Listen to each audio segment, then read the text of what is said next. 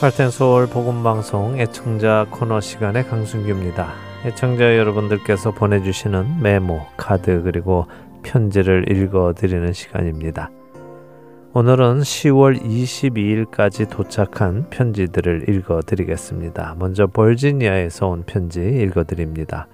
샬롬 할텐서울 복음선교회와 모든 봉사자들 위해 하나님의 은혜와 평강이 함께 하시기를 기도합니다.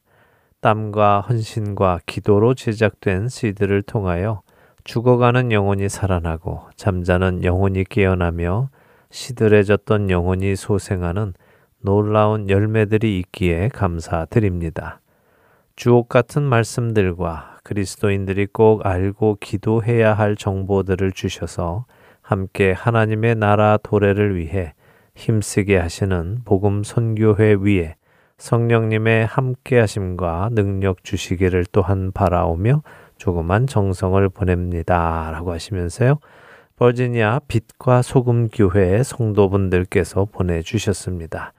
용기와 도전 주시는 말씀 감사드립니다. 다음 소식 읽어드리죠. 아리조나 투산에서 그랍 종 애청자님께서 보내주셨습니다. 샬롬 복음 위해 수고하시는 사역자님들께 항상 감사드립니다. 친구에게 생일 선물 받은 것을 감사하여 선교비로 보내드립니다. 하나님의 은혜 가운데 건강하시기를 기도합니다. 네, 감사합니다. 친구분께서 생일 선물 주신 것을 이렇게 선교비로 보내주셨군요. 정말 감사합니다. 귀한 사역에 부끄럽지 않게 잘 사용하겠습니다. 네, 이번에는 조지아에서 진인숙 애청자님께서 보내주신 편지 읽어드립니다. 주님께 감사, 영광, 기쁨 올려드립니다. CD 보내주시고 방송국에서 수고하시는 분들께 감사드립니다. 계속 주님의 이름으로 승리하시며 수고하시길 기도드리며 감사드립니다. 라고 편지 주셨습니다. 감사합니다. 계속해서 버지니아에서 온 또 다른 편지 읽어드리죠. 수고하시는 여러분 감사합니다. 끊임없이 보내주시는 CD 감사드립니다. 건강 조심하시고 하나님 은혜 많이 받으시고 저 또한 기도드리겠습니다. 라고 김칠순 애청자님께서도 보내주셨습니다. 감사합니다. 두 분 여러분들의 기도가 큰 힘이 됩니다. 자, 계속해서 노스캐롤라이나에서 온 편지 읽어드리겠습니다. 할텐소울 복음 방송에서 수고하시는 모든 분들께 감사를 드립니다. 아는 분의 소개로 한국마켓에서 CD를 가지게 되었습니다. 운전하는 시간이 길다 보니 차에서 듣는 시간이 많아서 은혜 받고 있습니다. 한 달에 한 번씩 나가서 한 달 CD를 가지고 오지요. 여러 가지 프로그램과 찬양의 시간 등 너무나 좋은 시간을 갖고 있습니다. 감사드리며 후원금을 동봉합니다. 하나님께 다시 감사를 드리고 수고하시는 모든 분들 항상 주 안에서 강건하시기를 기도합니다. 라고 강조엔 애청자님 보내주셨습니다. 네, 누군가의 소개로 복음 방송을 접하게 되셨군요. 전해 주신 분께도 감사드리고요. 이렇게 방송을 듣고 은혜 받으시는 강조연 애청자님께도 감사드립니다. 필요하시면 저희에게 연락하시면 저희가 매주 CD를 보내드리도록 하겠습니다. 굳이 한 달에 한 번 마켓에 가지 않으셔도 되니까요. 연락 주시기 바랍니다. 후원해주신 후원금을 통해서요. 또 다른 자들에게 복음이 담긴 방송이 전달될 것도 믿습니다. 자, 오늘 많은 편지가 도착했는데요. 여기서 찬양 한 곡 듣고 계속해서 편지 읽어드리겠습니다.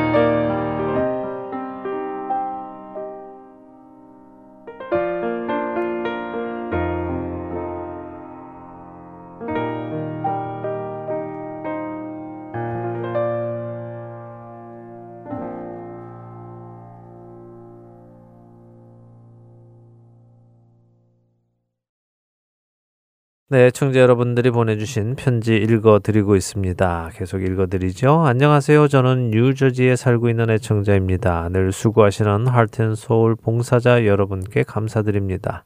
어려운 상황 속에서도 기쁨으로 수고하시는 봉사자 모든 분들과 하나님께서 늘 함께 하시기를 기도드립니다. 모두 건강에 유의하세요 하시면서요. 뉴저지에서 에스터 박 애청자님이 보내주셨습니다. 네, 에스더박 애청자님께도 하나님이 늘 은혜 주시기를 기도드립니다. 감사합니다. 자, 이번에는 메사추세츠에서 이춘자 애청자님께서 보내주신 편지 읽어드립니다. 안녕하세요. 항상 수고하심에 감사드립니다. mp3 cd 새 애청자가 있어서 주소를 드립니다. 10월 지난 모든 CD를 함께 보내주시면 감사하겠습니다. 하나님의 은혜가 충만하시기를 바랍니다. 감사합니다. 하셨습니다. 네, 이렇게 또 다른 분께 복음 방송을 추천해 주시니 감사드립니다. 신청하신 대로 새 애청자님을 등록해 드렸고요. 10월 CD를 모아서 보내 드렸습니다. 이렇게 계속해서 더 많은 분들께 생명의 말씀이 전달되어 나가기를 소원합니다.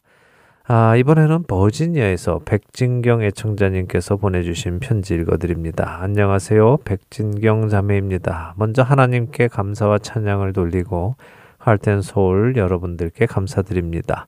국장님, 간사님, 또 중보기도 팀 분들께 감사드립니다. 제 아들 자시아는 아직 왼쪽 팔을 쓰지 못하고 있습니다. 원인은 알 수 없지만 계속해서 기도를 부탁드립니다.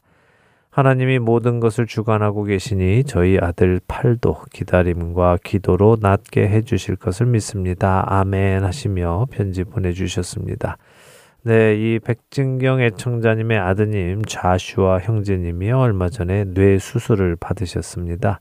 그때 전화를 하셔서 저희가 함께 기도를 했었는데요. 감사히도 수술이 잘 되어서 회복 중인데 지금 왼쪽 팔을 쓰지 못한다고 연락을 주셨네요. 신실하신 하나님께서 치유해 주시기를 우리 할텐 소울 복음 방송 애청자 여러분들과 함께 기도합니다. 애청자 여러분들도 기억하시면서 기도해 주시기를 부탁을 드립니다. 하나님의 놀라우신 응답이 있기를 소원합니다. 자, 이제 마지막 편지 읽어 드리겠습니다. 미네소타 한인장로교회 베델 목장에서 보내주셨네요. 복음방송 선교회에서 하나님 나라 확장을 위해 애쓰시는 동역자들께 안녕하세요. 코로나 바이러스로 인해 겉으로는 자유롭게 살면서도 속으로 갇히고 소외되고 살게 된 지가 벌써 7개월이 지났네요.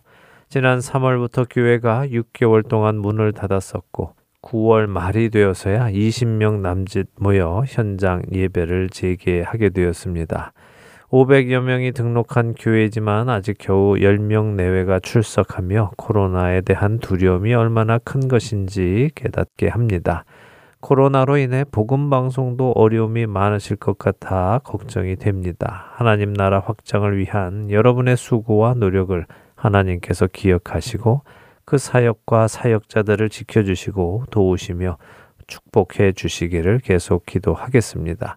하나님께서 이 코로나 바이러스를 우리에게 허락하신 것은 모든 것을 과학 기술로 이룰 수 있다고 교만해진 사람들과 죄성과 점점 악에 물드는 세상 또 그 세상을 닮아가고 흉내내는 교회와 하나님의 말씀을 왜곡하고 하나님을 잊어가는 성도들에게 진정한 회개와 뉘우침을 주시려는 것은 아닌가 생각해 봅니다. 진정한 회개를 통해 돌아오기를 바라시는 하나님 아버지의 마음이 탕자를 기다리는 아버지와 겹쳐져 안타까운 마음과 스스로를 반성하고 또 회개하게 됩니다.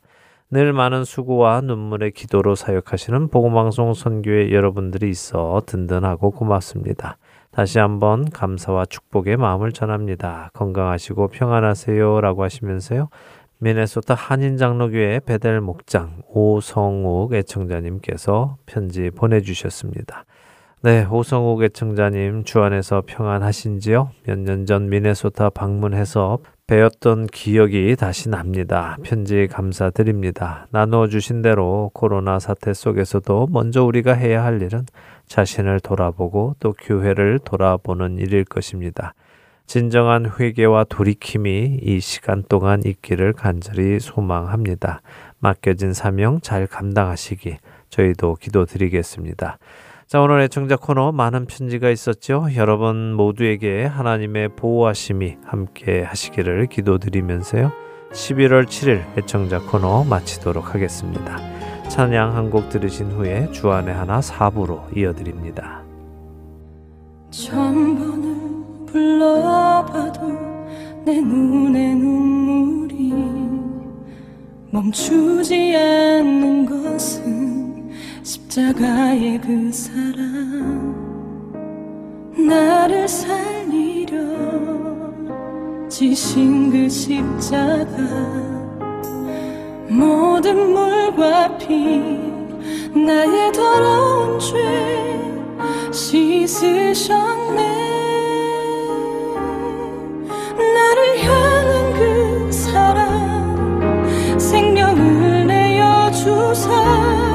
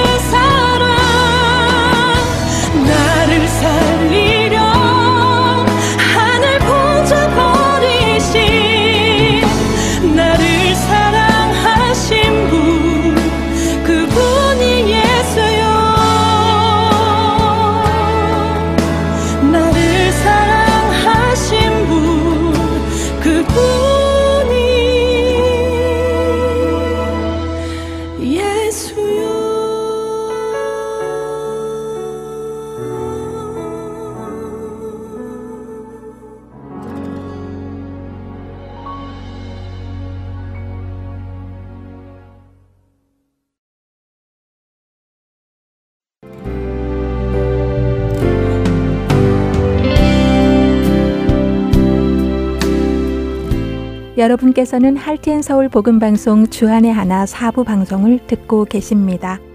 주안의 하나 사부에서는 2017년에 방송된 종교 개혁사와 2015년에 방송된 성경 속 단어 한마디 그리고 2016년에 방송된 선지자 이야기가 준비되어 있습니다. 먼저 종교 개혁사로 이어집니다.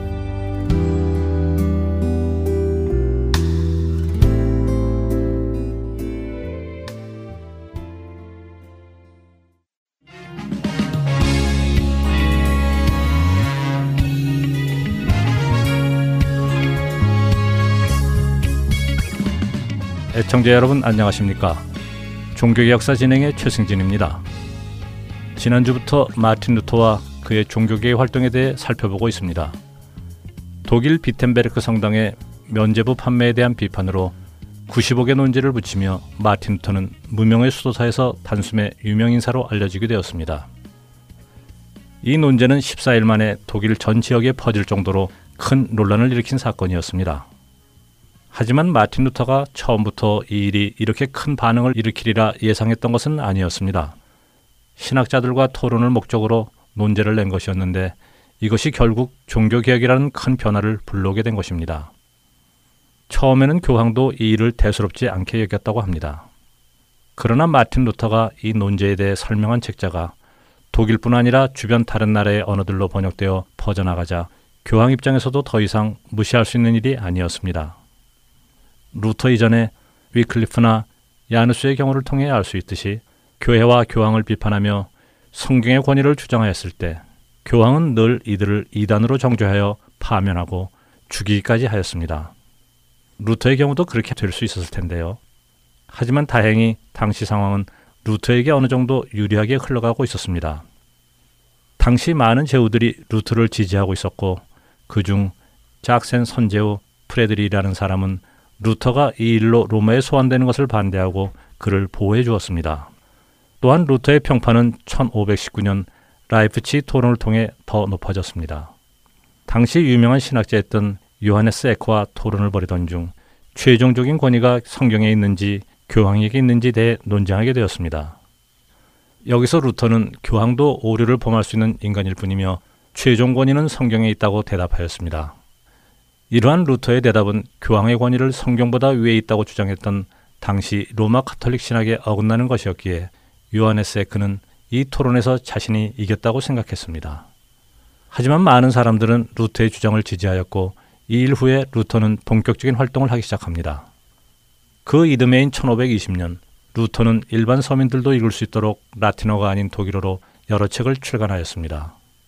그중 독일의 그리스도인 귀족에게 고함이라는 책에서 당시 최고 권위를 가진 교황권에 대해 도전하며 교회 개혁의 필요성에 대해 주장하였습니다.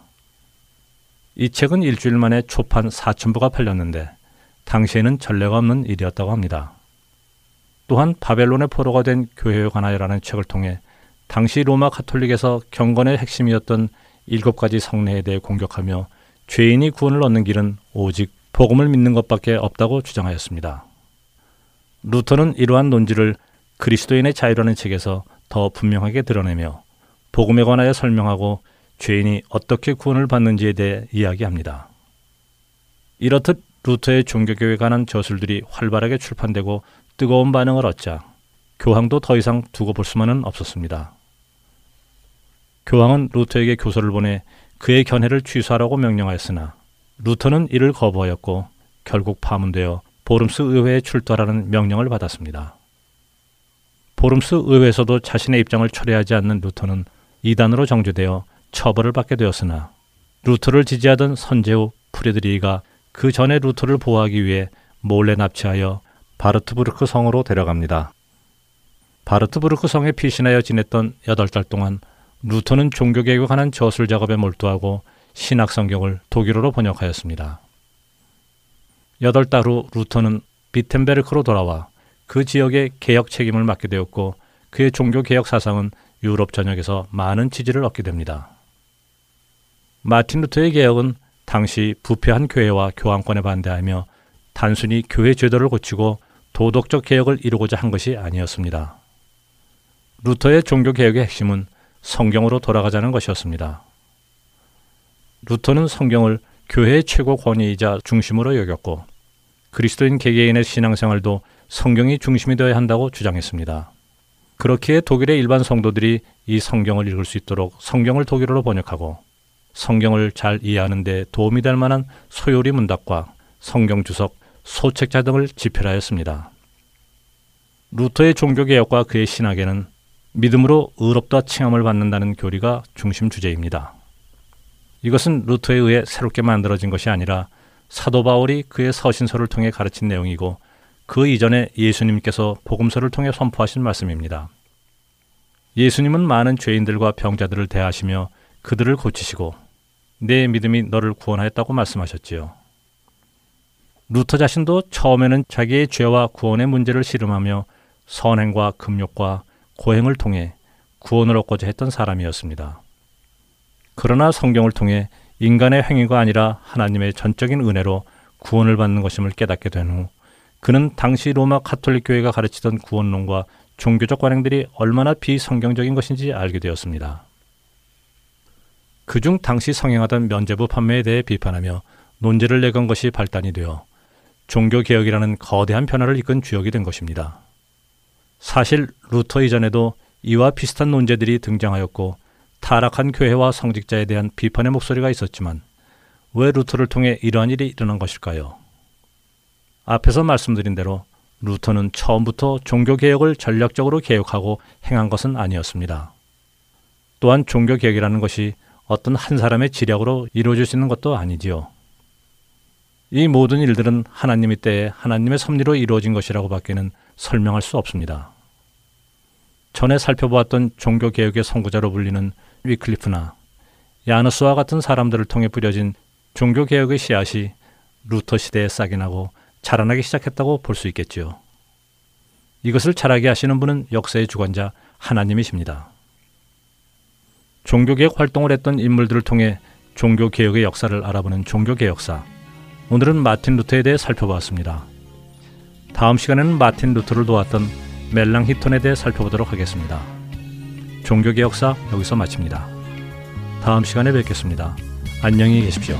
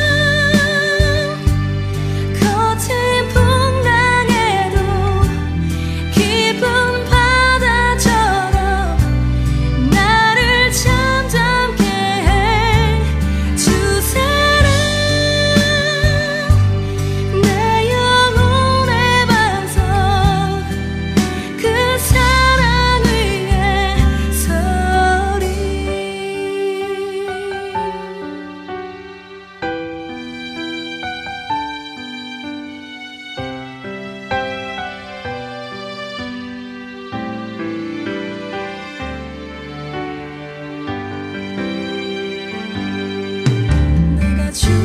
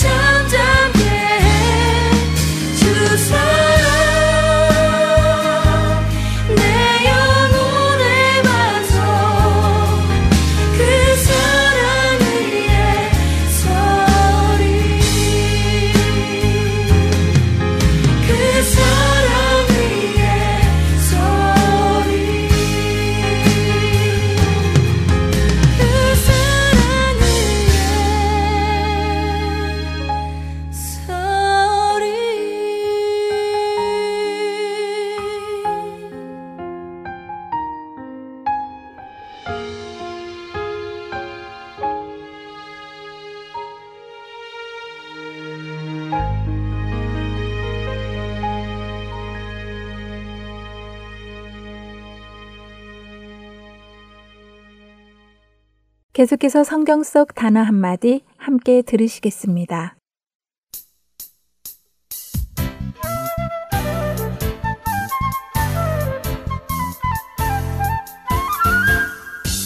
여러분 안녕하세요. 성경 속 단어 한마디 진행의 이다솜입니다.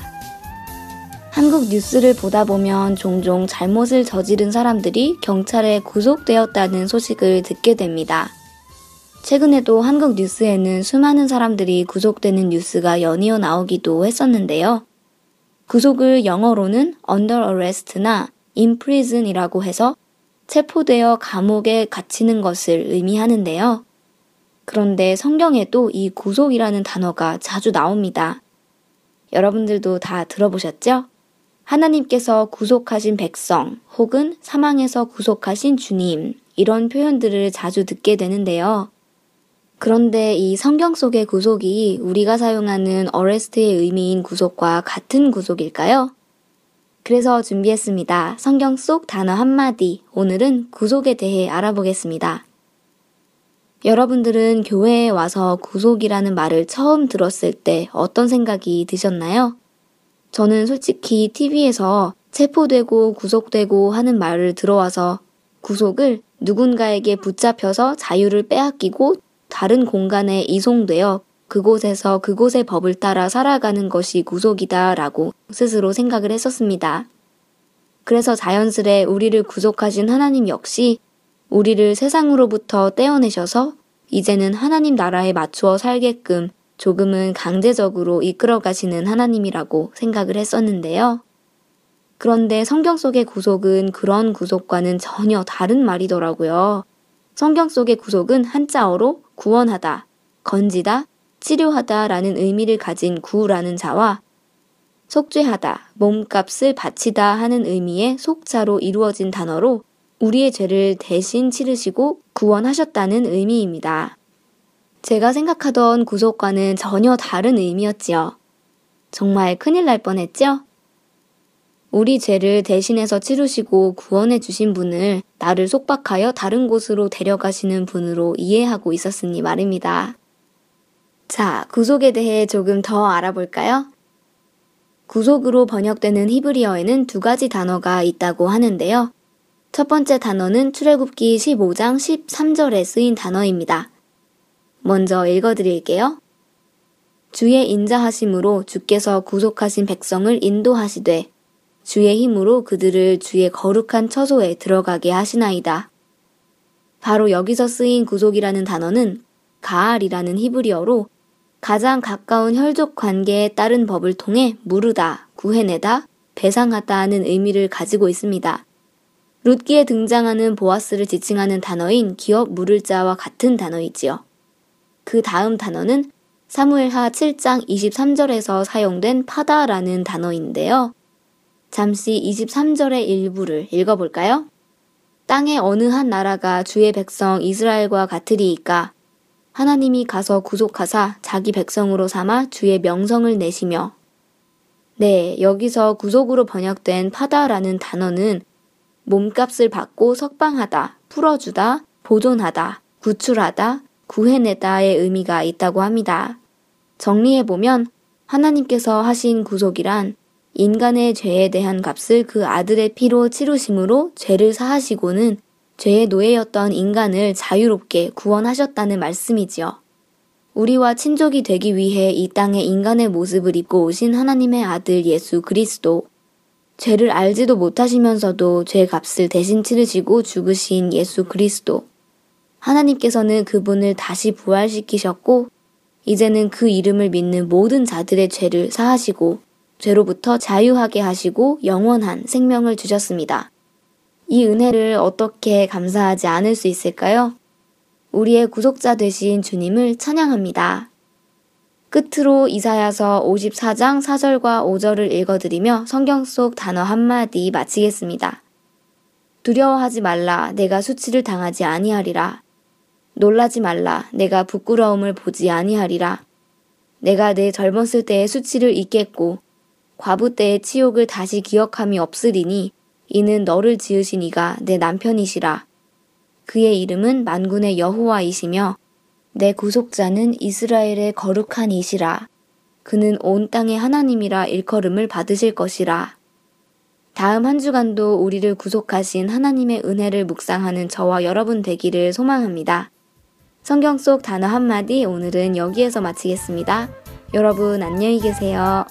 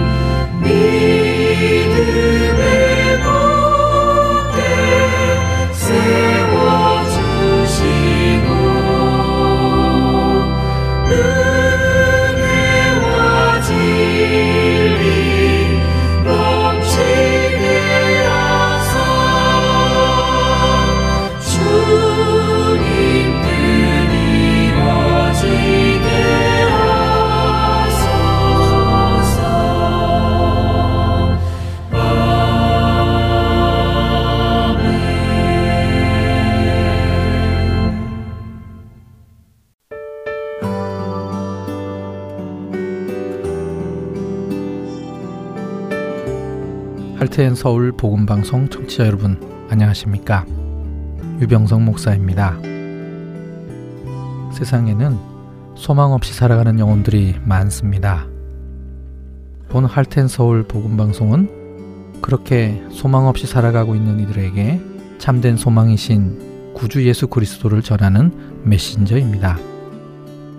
귀 있는 자들에게 예수님만이 참된 소망이며 생명이심을 널리 알리는 이 사역을 위해 기도와 물질로 동참하기 원하시는 분들은 전화번호 602-866-8999으로 문의 주시기 바랍니다.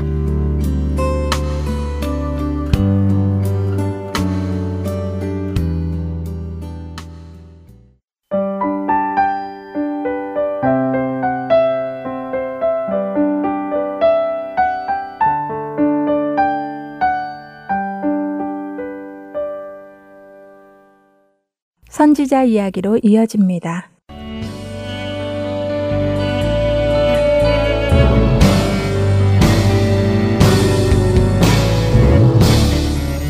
애청자 여러분 안녕하세요. 선지서를 통해 이스라엘의 역사와 하나님의 마음을 알아가는 선지자 이야기 진행의 민경훈입니다. 안녕하세요. 최소영입니다. 네, 지난주에는 에돔을 심판하시는 하나님의 말씀을 담은 오바댜서를 살펴보았는데요.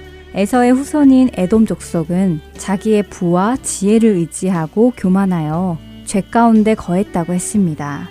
또한 형제 이스라엘의 환난 날 예루살렘이 멸망하던 때에 침략자의 편에서 재물을 함께 약탈하고 유다가 당하는 고난을 방관하였다고 오바데 선지자는 지적하였지요. 이러한 에돔의 죄에 대하여 그들은 행한 대로 벌을 받을 것이라고 말씀하셨습니다. 네, 에돔은 그들의 죄로 인하여 반드시 멸망할 것이며 이스라엘은 회복될 것이라고 말씀하셨지요. 오바댜를 통한 이 예언의 말씀대로 에돔은 바벨론에 의해 멸망하였습니다. 또한 오바댜 선지자가 이러한 말씀을 전했을 당시 남유다는 멸망한 상태였지만 후에 바벨론 포로에서 예루살렘으로 다시 귀환하였고 신약에 가서 약속대로 메시아이신 예수님이 오셨습니다.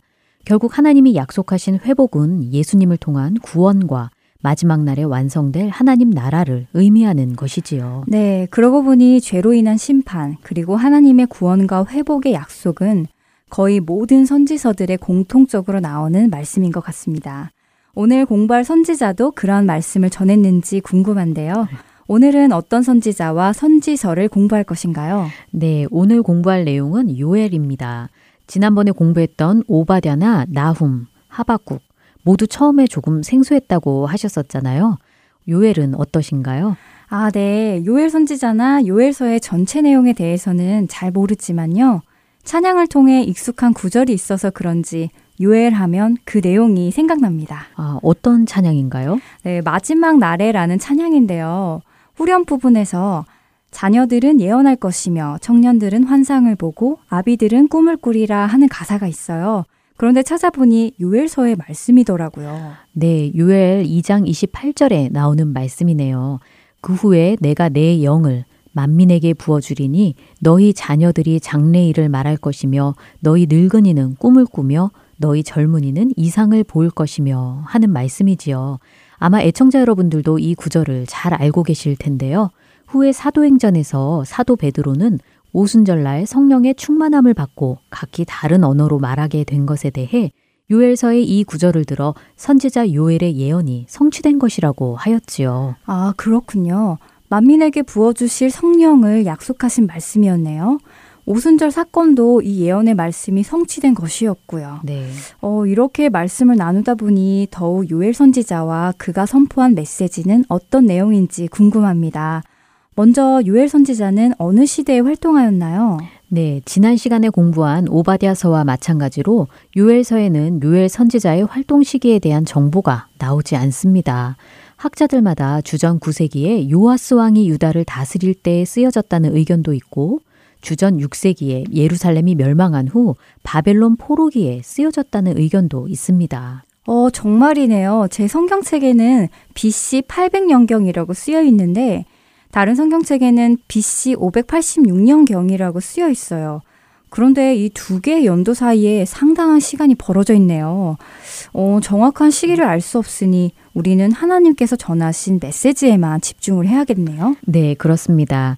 그리고 더욱이 이 요엘 선지자에 대해서는 1장 1절에 부두엘의 아들 요엘이라는 설명 이외에는 다른 이야기가 없습니다. 사람에 집중하는 것이 아니라 하나님께 집중하라 하시는 말씀 같군요. 알겠습니다. 이렇게 쓰여진 시기가 불분명하기 때문에 우리는 요엘서를 볼 때 큰 그림으로 보는 것이 좋을 것 같은데요. 요엘서는 몇 장으로 구성되어 있는 선지서인가요? 네, 요엘서는 총 3장으로 구성된 소선지서입니다. 1장은 메뚜기 재앙의 심판에 대한 말씀이고요. 2장은 여호와의 날에 대해 경고하시며 회개를 촉구하는 내용이 나옵니다. 3장에서는 이방 나라들에 대한 심판과 하나님 나라에 대한 약속의 말씀이 나오지요. 요엘 선지자는 요엘서 전체를 통해 여호와의 날에 대한 말씀을 여러 번 합니다. 그래서 보통 요엘서의 핵심 주제를 이 여호와의 날이라고 보는데요. 1장 전반부에서 메뚜기 재앙으로 모든 것이 말라버리고 황폐해진 상황을 묘사한 후 1장 15절에서 여호와의 날이 가까웠다고 선포합니다. 15절을 읽어 주시겠어요? 네. 슬프다 그날이여 여호와의 날이 가까웠나니 곧 멸망같이 전능자에게로부터 이르리로다. 음, 여호와의 날이라면 심판의 날을 의미하는 것이지요? 네, 그렇습니다. 여호와의 날, 심판의 날은 이스라엘이나 이방 나라들이 아수르나 바벨론과 같은 강대국에 의해 멸망하는 날을 의미하기도 하지만 결국 궁극적으로 마지막 심판의 날을 의미합니다. 2장 10절에서 이 여호와의 날을 묘사하는 말씀이 나오는데요. 그 앞에서 땅이 진동하며 하늘이 떨며 해와 달이 캄캄하며 별들이 빛을 거두도다 하고 나옵니다. 이 구절은 마태복음에서 예수님이 종말에 대하여 표현하신 말씀과 거의 일치하는데요. 마태복음 24장 29절을 볼까요? 네. 그날 환난 후에 즉시 해가 어두워지며 달이 빛을 내지 아니하며 별들이 하늘에서 떨어지며 하늘의 권능들이 흔들리리라. 어, 그렇군요. 여호와의 날, 심판의 날은 예수님께서 말씀하신 종말, 마지막 날을 의미하는 것이었네요. 네, 요엘 선지자는 2장 1절과 3장 14절에서도 이 여호와의 날이 가까웠고 임박하였다고 거듭 선포하는데요. 그렇기에 돌이켜 회개하라고 하십니다. 2장 12절과 13절을 읽어주세요. 여호와의 말씀에 너희는 이제라도 금식하고 울며 애통하고 마음을 다하여 내게로 돌아오라 하셨나니 너희는 옷을 찢지 말고 마음을 찢고 너희 하나님 여호와께로 돌아올지어다. 그는 은혜로우시며 자비로우시며 노하기를 더디하시며 이내가 크시사 뜻을 돌이켜 재앙을 내리지 아니하시나니. 음, 이제라도 돌아오라고 하신 하나님의 말씀에서 오래 참아주시는 하나님의 성품, 또 우리가 심판이 아니라 구원받기를 원하시는 하나님의 마음이 느껴집니다. 네, 그렇지요. 또한 옷을 찢지 말고 마음을 찢고 돌아오라고 하시는데요. 그저 형식적인 겉모습이 아니라 마음에서 나오는 진정한 회개를 원하신다는 것이지요. 네, 회개하라는 말씀, 돌이키라는 말씀은 모든 선지자들이 전한 공통적인 메시지인 것 같아요. 네. 죄를 지적한 후에 늘 회개의 메시지를 전했잖아요. 정말 하나님이 원하시는 것은 심판이 아니라 구원이라는 것을 선지서를 통해 더욱 깨닫게 됩니다. 네, 맞습니다. 그리고 이 구원은 우리의 행위가 아니라 하나님의 성품, 즉 그의 백성과 맺은 언약을 지키시는 하나님의 신실하심에 근거하는 것입니다.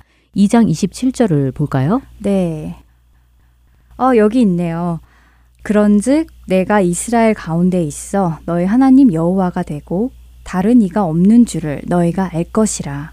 내 백성이 영원히 수치를 당하지 아니하리로다. 네, 구약에서 하나님은 이스라엘에게 내가 너희 가운데 거하여 너희의 하나님이 되고 너희는 나의 백성이 될 것이라 하고 여러 번 말씀하셨지요. 이것이 바로 언약 관계입니다. 그의 백성 가운데 거하신다고 말씀하신 하나님은 임마누엘 예수님을 이 땅에 보내주시고 또 예수님이 승천하신 후 성령님을 보내주심으로 그 약속을 지키십니다. 이 성령님은 우리 안에 내주하시는 하나님의 영이지요. 하나님은 요엘 선지자를 통해 성령을 만민에게 부어주리라고 약속하셨습니다.